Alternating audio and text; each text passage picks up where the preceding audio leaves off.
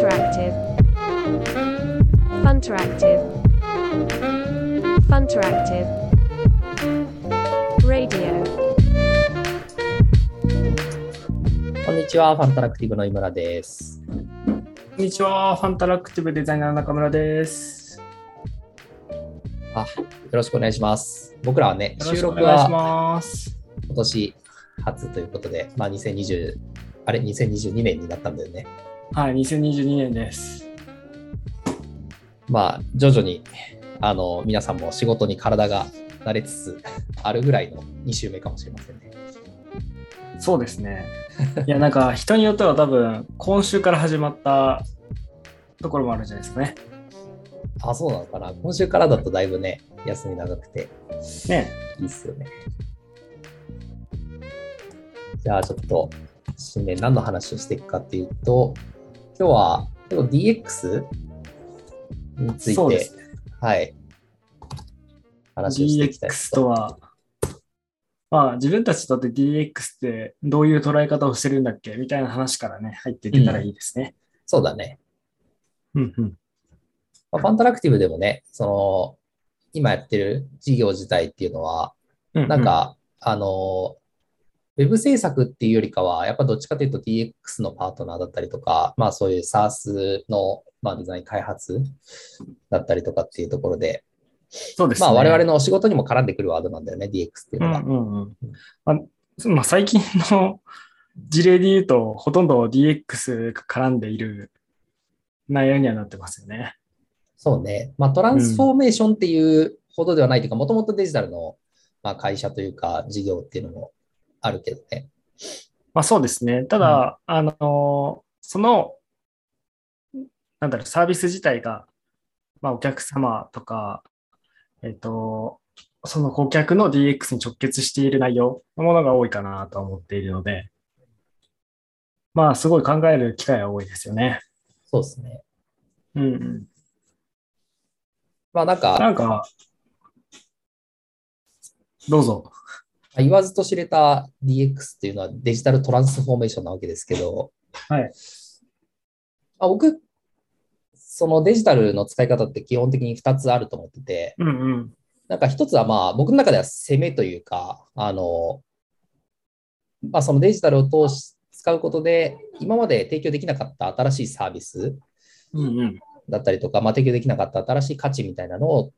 提供できるっていうパターンはいはいはいはい。まあ、例えばだけど、まあ、その店舗しかなくて、店舗だけで販売してたものを、まあ、新しく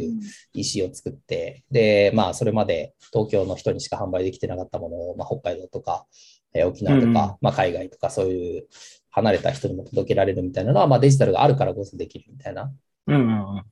ことの一つなのかなと思ったりしますね。そうですね。なんか身近なところで変化が結構起きてるなと最近は思っていて、うん。まあ、超身近なところでいくと、まあ、我々が、あの、この、なんだろう、ツールが進化しなかったら、あの、今の我々のようなリモートでリアルタイムコミュニケーションをしながら、まあ、全国各地に拠点を持ったメンバーで一つのプロジェクトをリアルタイムに意思疎通しながらプロジェクト進めるとかも、まあ、実際できなかったと思うんですよね。やっぱここ5、6年の変遷を経て、すごくそれがしやすい状態にもなった。その辺も DX ある程度関わってるなとは思っていて。そうだね。まあ、オフィスがリモートワークになるみたいなのもね、うんうんまあ、DX の一環だよね。あと、最近リアルなところで、あの子供をね、保育園の送迎のところで、うん。あの、保育園の出入りが今まで、あの、手で書いてたんですよ。うんな何時に中村入りました、みたいな。うん。で何時に出ました、みたいなところだったんですけど、最近あの、カードリーダうんー、バーコード式になって、あの、なんだろう、改札みたいになったんですよね、出入り口の。うん。あとは、その欠席の連絡が今まで電話でしなきゃいけなかったんですけど、それがスマホアプリからワンタップで欠席連絡ができるようになったっていうのがすごく大きくて、ああ、DX、行政でも進んでるなっていうのをすごい感じましたね。ああ。なんか今、その安坂が話してた内容を、まあ僕の中ではその、うん。まあ、さっきの1個目の攻めの方の新しいことができるようになるっていうのもあるし、うん。うんあとどっちかっていうと2個目の僕が思ってるのは、まあ、業務効率化、うん。まあ業務に限らずなんかいろんなものの効率化をして、まあ、結果的にそのコストを下げる、うんまあ、できてること自体は同じ紙の時と同じっちゃ同じなんだけど、うん。その、まあ、結果的にすごい楽になるというか、いろんな人が。うんそのまあ、特にみんな幸せになりますね。うんうんで、まあ、結果的にそこに携わるその人数だったりとか、まあ、かけうんうる人的コストみたいなところが減っていって、うんうん。まあ、お金的にも楽になるかもしれないし、まあ、あとはその、もよりなんか人がクリエイティブの方に時間を使えるっていうようなことってのはあり得るのかなと思ってますね。そうですね。うん。まあ、数字の集計とかね、うん。機械に任せた方が圧倒的にパフォーマンス上がりますからね。ね、まあ、最近働き方改革とかでだいぶ日本人も働く時間がうん昔と比べれば少なくなってるっていう話あるけど、まあなんかそれも結果的になんかやっぱり紙の処理だったりとか、まあそういうものがなくなって、まあデータの入力というか、その手でいろいろやってたものっていうのがなくなってきて、あの、早く帰れるようになったんじゃないかみたいなことも言われてたりはするよね。そうですね。うん。だいぶ変わりましたよね。いや保育園の先生たちは働きすぎだなって毎回思ってたんですけど、うんあのああいうところから楽になっていっていくと、すごいいいなと感じました。まあそうね。しうん。仕事全体が楽になるかどうかちょっとわかんないけどわかんないけど、うんなんかその、まあ無意味というとあれだけど、なんかそのね、手作業で同じようなことを繰り返すとかっていうう、ん、まあミスも多くなるし、集中力もこう変えちゃうし、あんまり仕事としてなんかこう魅力が少ないものっていうのを、まあどんどん置き換えていけるっていうのは、あのデジタルのいいところかもしれないですよね。そうですね。今まで手入力してた、その入力の手間みたいなものが全部省けるとか、うん、それは理想的ですよね。そうだね。うんうん。まあスマホの進化もありますし、合わせ技で結構効率化できることは多いなと、改めて振り返ると思いますね。そうね。まあ、さっきのカードリーダーの話じゃないけど、やっぱりまあ、その物理のもの、まあ、IoT とかもね、言われて、もうなんかすっかり定着して、なんかバズワードではなくなった感はありますけど、うんうんうん。まあ、スマートフォンが今結構いろんなセンサーがついて、そういう意味で一つの機器で、なんかいろんな役割を果たせるハードウェアとしての役割もまあ持ってるので、まあ、だいぶ開発者としてもやりやすくはなったよね。うんうん。マイナンバーカードとかもね、スマホで読み取れるのが本当楽ですよね。この間のね、あのワクチン接種履歴だっけ？アプリは結構まあ評判良かったですけど、僕もなんか登録してみて。ね、確かにあんな、マイナンバーカードってあんな機能ついてたんだって、初めて知ったし。いやマイナンバーカードの登録の時は、え、これ本当にこういう登録の仕方大丈夫なんですか？みたいな思ったけど。うん。うん、いやー、あの、じわじわと前進している感じはしますね。あ、そうだね。うん、特に確かに行政みたいな大きいくくりで言ってもね。うんうん。行なんか政はね、多分。うん、はい。まあ、僕らもそういう意味で、例えばまあ本当分かりやすいところで言ったら、まあ、紙の本でやってたことを、じゃあウェブのまあメディアだったりとか、まあ、別のものに置き換えましょうみたいなものだったりとか、あの、じゃあ何かの応募を紙とかファックスを通じてやってたとか、メールを通じてやってたみたいなものっていうのを、じゃあなんかもっとあのスマホ1台でできるようにならないかみたいなものっていうのは、結構、まあ、取り組んだり、まあ、ご相談いただいたりするケースも多いし、まあ、これからも増えていくかなと思うんですけど、うんうん。だからその時に、個人的にその進め方というか、あの、一つ大切だなっていうか、まあ、肝だなと思ってるところがあって、まあ、それはなんか、あの、やっぱり、あのデジタルに変わることによって、ワークフローというか、そうんうの、まあ、特に先方の社内というか、今までデジタルじゃないアナログでやってきてた人たちうんうん、の、その、進め方の違いみたいなものっていうのを、あの、まあ、こちらからもお伝えしていかなきゃいけないし、そのチームにも分かってもらわなきゃいけないなっていう、うんうん。まあいわゆるなんかその組織の方を含めたなんかデジタルトランスフォーメーションの、あの、進めていくっていうことをやんなきゃいけないなと思っていて、そうですね。もうちょっとだけ喋らせてもらうと、あの、なんか、まあ、要は、紙とか昔のその、まあ、プロダクトもそうなんですけど、一回やっぱ出したら直せないっていうのは基本。なので、まあ、ものすごく、あの、その1回のリリースっていうところにポイントを置いて、まあ、スケジュールもそうだし、あの、まあ、内容の精査だったりとか、っていうのが、あのうん非常に大事になってたと思うんですけど、まあもちろんなんか適当なものを世に出せばいいっていうわけではなくて、まあ、内容の精査とかテストとかやるんですけど、ウェブの場合って逆になんかその日々進化をうん。とか、まあ、リリースが何回もあるっていうところが結構あの差が大きいので、まあ、そこをなんかあのうまくペースというか、なんか短距離走をやってたのをちょっと長距離走に変えてもらうみたいなところっていうのが結構大事で。で逆になんか長距離のやり方で短距離やってもうまくいかないし、短距離のやり方で長距離やってもうまくいかないというか、まあ、疲弊してしまうみたいなところがあるので、そうですね。うん、まあ、なんだろう。組織に導入していく中で、その設計がすごく重要で、うん。あの、まあ、人の気持ちとか現実をあの置き去りにして DX 化を進めていってもうまくいかないし、あの、DX ありきで、そのソフトウェアに合わせてみんながやっていくみたいな形をいかにチームで作れるかがすごく重要ですよね。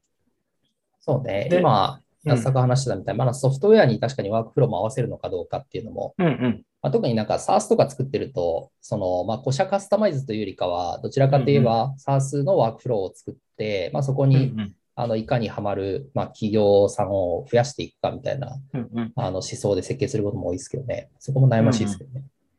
そうですね。あとは企業の思想だったり考え方、まあ、大事にしていきたいものがどこなのかっていうのを改めて整理しながら合わせていくのが一番いいですね。うん。でも本当一つ肝になるのは、僕もさっきの、あの、もののリリースのサイクルみたいなところうんうんを、まあ、ちゃんと違いを分かってやってもらうというか、で、別うんにうんリックスしたからといって、そのアナログなものがなくなるわけじゃないので、まあ、むしろ社内に2つその、例えば IT の部署と、なんか製品開発の部署みたいなのは混在することになる。と、やっぱそれぞれのなんかやり方に、まあ、理解と、まあ、あとリスペクトを持ってやらないと、なんか、なんで向こうはそんなやり方やってんだっけとか、なんかどうしてもどっちかに合わせようと思うとうまくいかないなと思ってて。うんうんうん。まあ同時並行で走らなきゃいけない瞬間ができると、まあそうなるのでね、最初の設計の時にしっかり周知ししておくことと、それぞれ認知して、まあお互いリスペクトを持ち合うっていうのはすごく重要ですね。そうだね。なんかあの、デジタルプロダクトを機械と同じような感じで捉えてる人っていうのはやっぱ結構多いなっていうふうに思っていて、まあ一回その機械ってやっぱね、収めて、なんか、あの、じゃあ、焼却が10年で、で、そのまあ10年経ったらまた新しいものに入れ替える。で、10年の間はまあメンテナンスはもちろん、あの、うんうんしますけど、基本的にはその内容変わらないっていうか。うんうん、で、そうですね。うん。で、その感覚はむしろ、あの、僕らがデジタルしかやってないから、あの、それで、その感覚がちょっと違和感があるだけで、むしろビジネスにとってはそっちの方が普通だったと思うんですよね、これまでは。うんうんで、やっぱそっちに慣れてる方々っていうのの、ちょっと脳を置き換えていかなきゃいけない。うんで、そこをちゃんと丁寧に説明しながらやっていかないとなかなかうまくいかないなっていうのは思いますけどね。そうですね。うん。そのハハードを作るっていうよりは、そのワークフローというか体験を作っていくことだと思うので、うん。まあ、特にそのあたりを気をつけていかないと、まあ、DX 化を進めるにあたっての一つの壁にはなると思いますね。そうだね。うん。で、なんか、まあ、あの、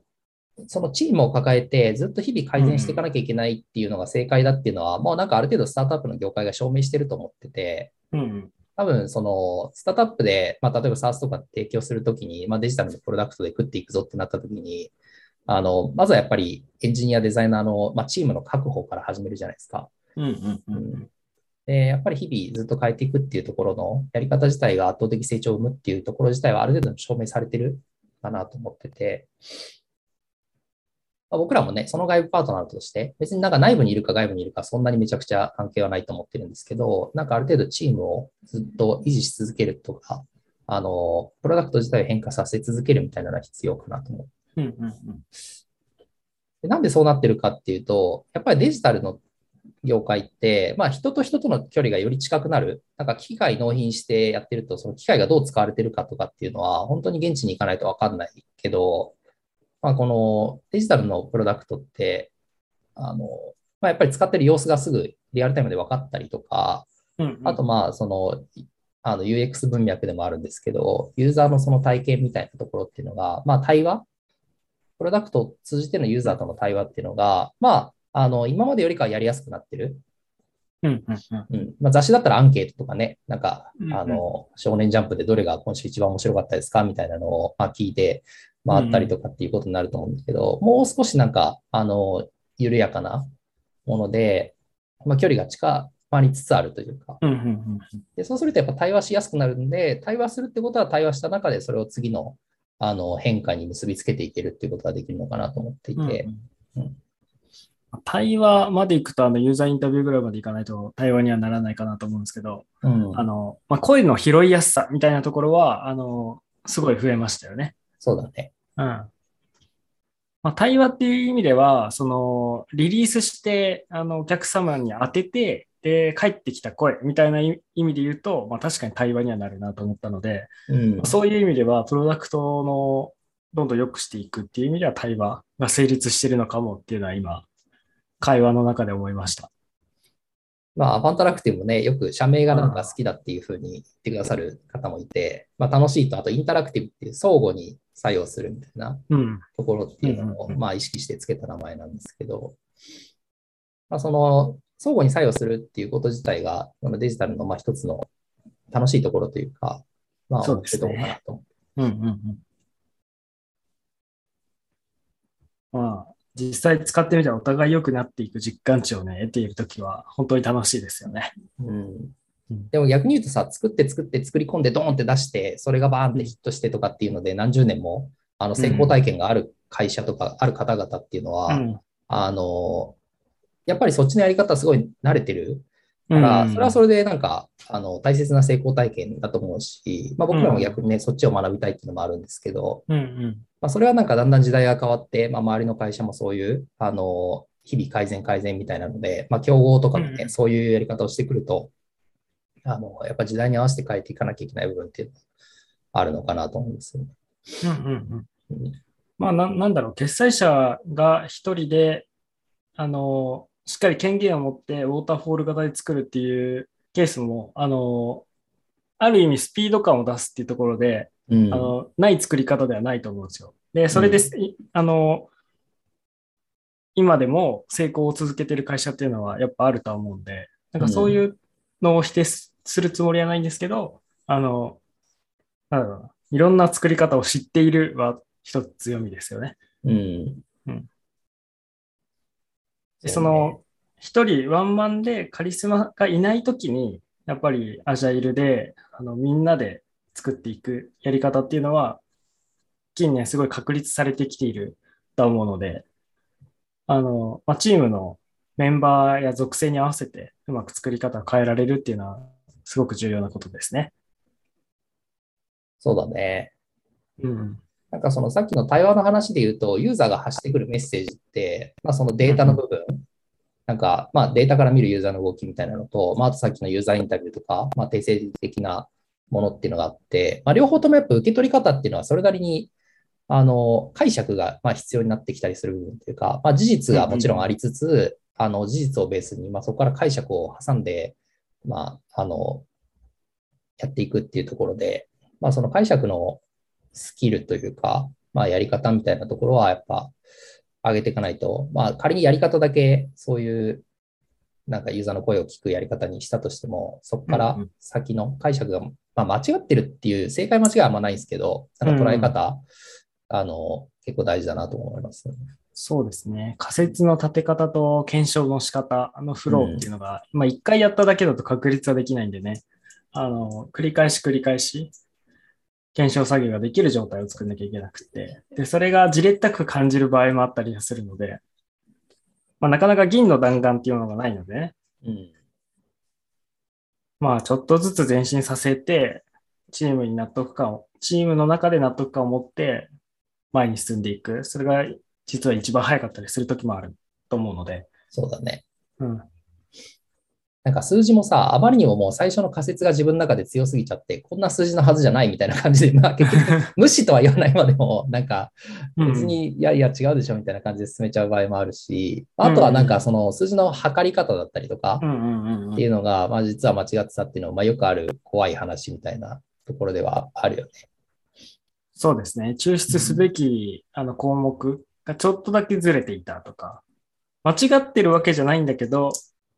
多分そっちよりこっちの数字を取った方が効率、あの、なんだろうな、正解には近づけたよねとかいうのはあるんで、その観点の客観的視点とか、本当にこれでいいんだっけみたいな話をみんなでしっかりできるのは大事ですね。あんま具体例がない中で話すと、あの、皆さんの想像力にお任せしすぎるところがあるど、どっかで具体例を持って話したいですけど。まあ、例え話で出せる話はあんまないなと思った。あの、次回以降準備していきます。もうなんか すごい急に 準備がね。な、うん、そうね。なんか、もうちょい具体例があった方が、聞いてる人には分かりやすいだろうな。まあ、そうね。うん。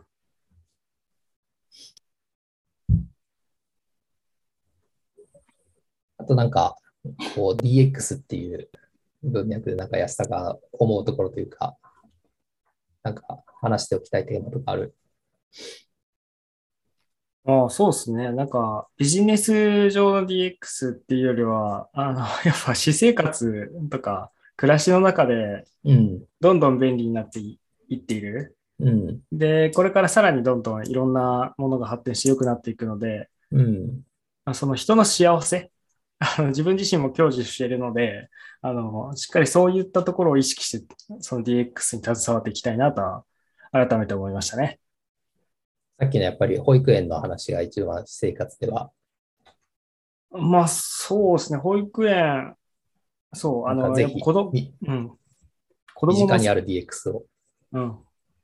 子供のこと優先順位ってめちゃくちゃ上がるので、やっぱりセキュリティとかやっぱ不安なわけですよ。で、手書きとかはやっぱ不安だったので、ちゃんとカードリーダーになったのとか、すごくそうセキュリティ面でもいいし、はいはい。まあ、その結構いろんな観点、体験の設計、いろんなニーズがある中で、それの一番いいところを取ったワークフローみたいなものが、やっぱ DX 醍醐味みたい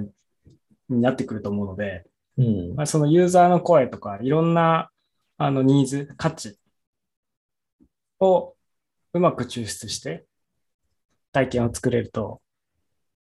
本当にいいサービスできるんだろうなと。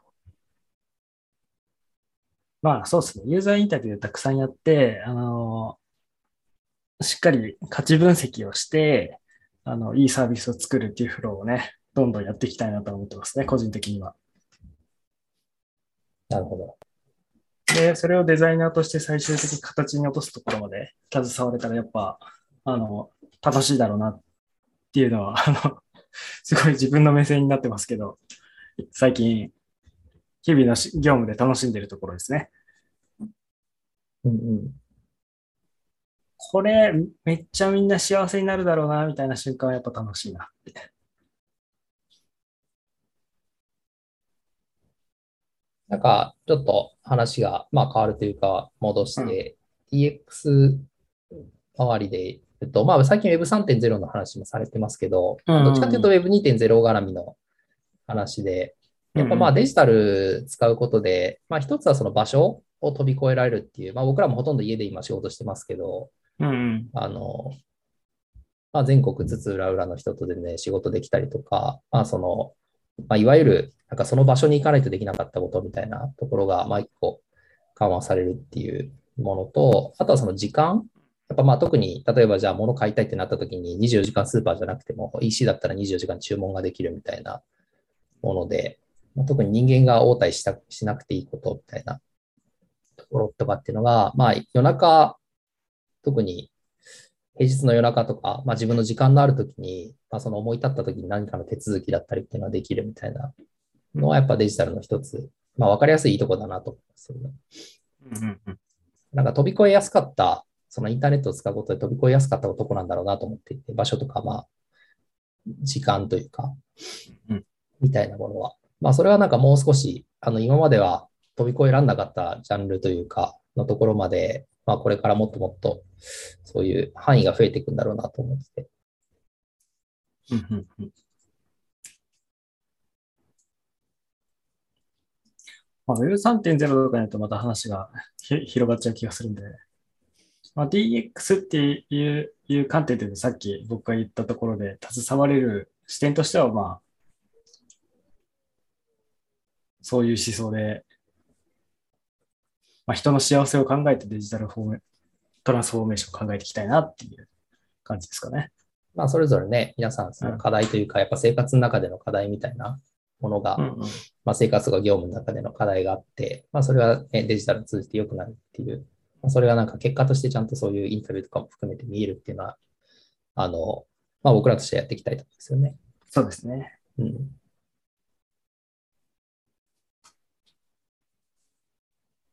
じゃあ今日は DX についてっていうところでしたけど、そうですね。そのうちなんか具体例を踏まえて第2回をやってもいいかもしれないですね。うん。まあ大丈夫かな？すごい広いですからね。はい。言いたいことは述べました。わかりました。じゃあ、またね、まあ、いろんなテーマでこの DX 扱っていくと思うんですけど、はい。今日はじゃあ、そういう僕らの解釈みたいなところを、はい。えー話させてもらいます。話させてもらいました。はい。はい。ではでは、ありがとうございますありがとうございました。